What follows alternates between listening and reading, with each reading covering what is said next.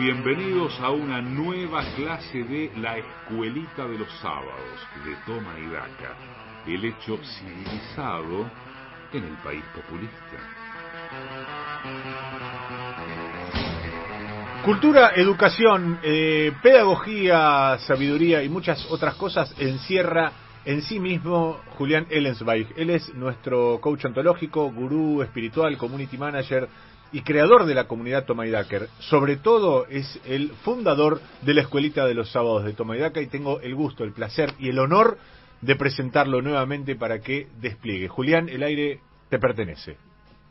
Buen día nuevamente, Mariano, Gaby, Pato, Emma, Carla, Marcos de la web, Víctor Hugo. Una imperdible clase del pedagogo Julián Ellen Wax va a estar imperdible, Tomaidaca. Buen día a los Tomaidakers no binarios, que son un poco peronistas y un poco radicales. Y buen día a los Tomaidakers binarios que ya tienen una ideología definida de la siempre creciente comunidad Tomaidaka, que cada sábado apuestan a la educación para sacar adelante a este país que sufre por estar aislado del mundo. La pobre patria mía estará condenada al populismo autocrático mientras un emprendedor como el neurocientífico y precandidato a diputado por Juntos en la provincia de Buenos Aires, Facundo Manes, no pueda dedicarse a la importación de noruegos y deba remediar las trabas al comercio internacional con un proceso de sustitución de importaciones que implique la fabricación de alianzas con el exintendente de las Falkland Islands, Jesús Cariglino. ¿Perdón? Que Cariglino no fue intendente de las Falkland Islands, sino de Malvinas Argentinas.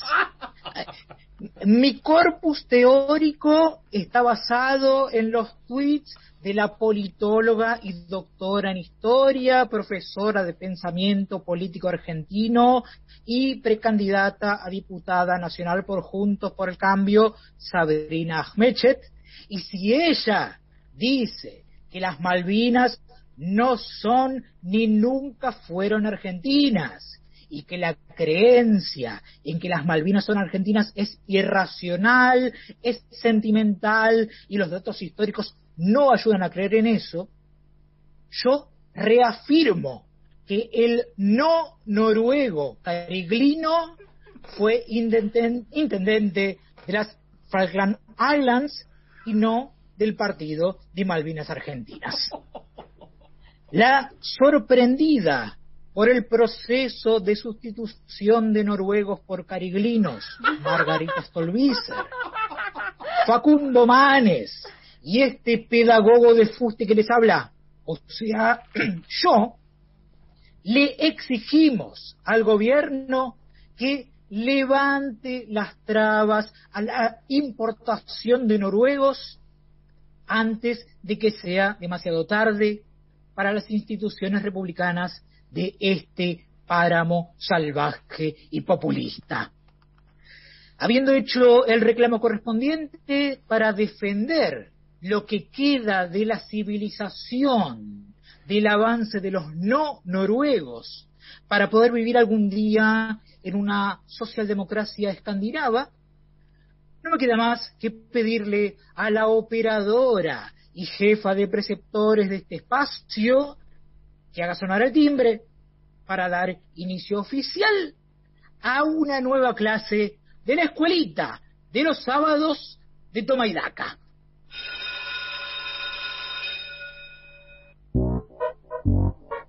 ¡Hola, chiques de les burbujes! ¿Cómo están?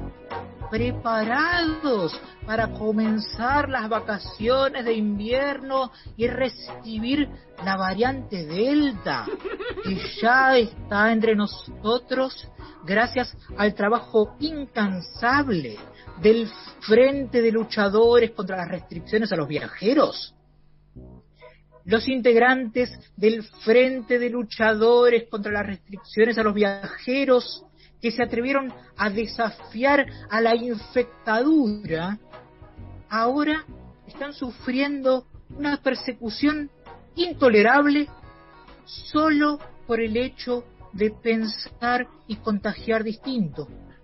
Y todos los amantes de la libertad debemos unirnos en su defensa porque la verdadera pandemia es otra. Deben estar alerta, chiques, porque por el momento no se halló ninguna vacuna que le ponga freno a la pandemia de visitas a la Quinta de Olivos. Y ya se habla de un crecimiento exponencial de los casos.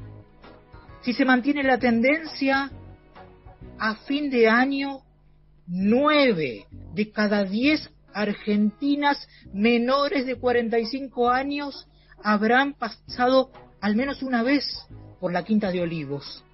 Así que les pido que hagan un esfuerzo y si reciben mensajes privados por Twitter o invitaciones por WhatsApp, las rechacen.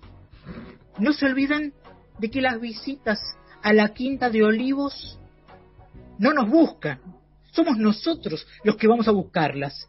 Cuando salimos nos exponemos a la pandemia de visitas a la Quinta de Olivos, le ganamos entre todos. Quédense en casa, chiques. Las autoridades del Ministerio de Educación de la Nación me pidieron que dedique la clase del día a algunos procesos que se dan en las células, como la fagocitosis. ¿Saben qué es la fagocitosis, chiques? Por supuesto que no. Ya ni sé para qué pregunto si se da antemano la respuesta. La fagocitosis es un proceso por el cual algunas células rodean con su membrana citoplasmática partículas sólidas y las introducen en el interior celular para degradar el antígeno fagocitado. En organismos multicelulares, este proceso lo llevan a cabo células especializadas, casi siempre con el fin de defender al conjunto del organismo frente a potenciales invasores perjudiciales. No, se entendió mucho, ¿no? Eh, vamos con un ejemplo para que quede más claro, chiques. Imagínense que una célula es un intendente del Frente de Todos de un partido bonaerense al que le aparece una partícula sólida en forma de lista competidora para las PASO. ¿Cómo funciona la fagocitosis? La célula intendente bonaerense rodea a la lista opositora con su membrana citoplasmática en forma de junta electoral bonaerense del Frente de Todos precedida por Hugo, Curto, y se defiende del invasor potencialmente perjudicial degradando al antígeno fagocitado, haciéndole decir a la Junta Electoral Bonaerense del Frente de Todos, presidida por Hugo Curto, que la lista opositora tiene avales insuficientes. Por medio de la fagocitosis, chiques, la célula intendente bonaerense del Frente de Todos logra ser la única célula en las pasos. ¿Habrá quedado claro? Pero a veces la fagocitosis no funciona y hay varias células enfrentadas, como pasa en Santa Fe, donde una célula de chivo logró evitar la fagocitosis. O en José C. Paz, donde habrá tres opciones que se presentarán a las paso mientras cantan. Y estoy postulando a mi lista y que ella me gusta y yo ella también. Y sí, y que, y que. Como ven, chiques, la fagocitosis es un proceso complejo y fascinante. Las células peronistas parecen dividirse, pero en realidad se están reproduciendo, como pasa con el cáncer. Este último dato lo saqué del manual de oncología antipopulista del doctor Mario Vargallosa, que es una obra imprescindible para los defensores de la libertad republicana. Y me despido recordándoles que vamos a reencontrarnos la semana que viene en esta tribuna de doctrina que funciona en el Instituto Paria, porque la pandemia de coronavirus no va a terminar nunca, nunca, nunca. Como nunca, nunca, nunca dejará de haber aumentos autorizados de las cuotas de las empresas de medicina prepaga.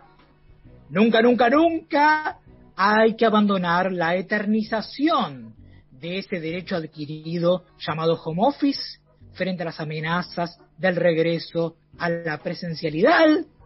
Y nunca, nunca, nunca debemos dejar de conmovernos por el sufrimiento de los limones del productor de misiones que quedaron sin cosechar por culpa de los argentinos egoístas que se niegan a trabajar a cambio de una paga inferior al monto de un plan social.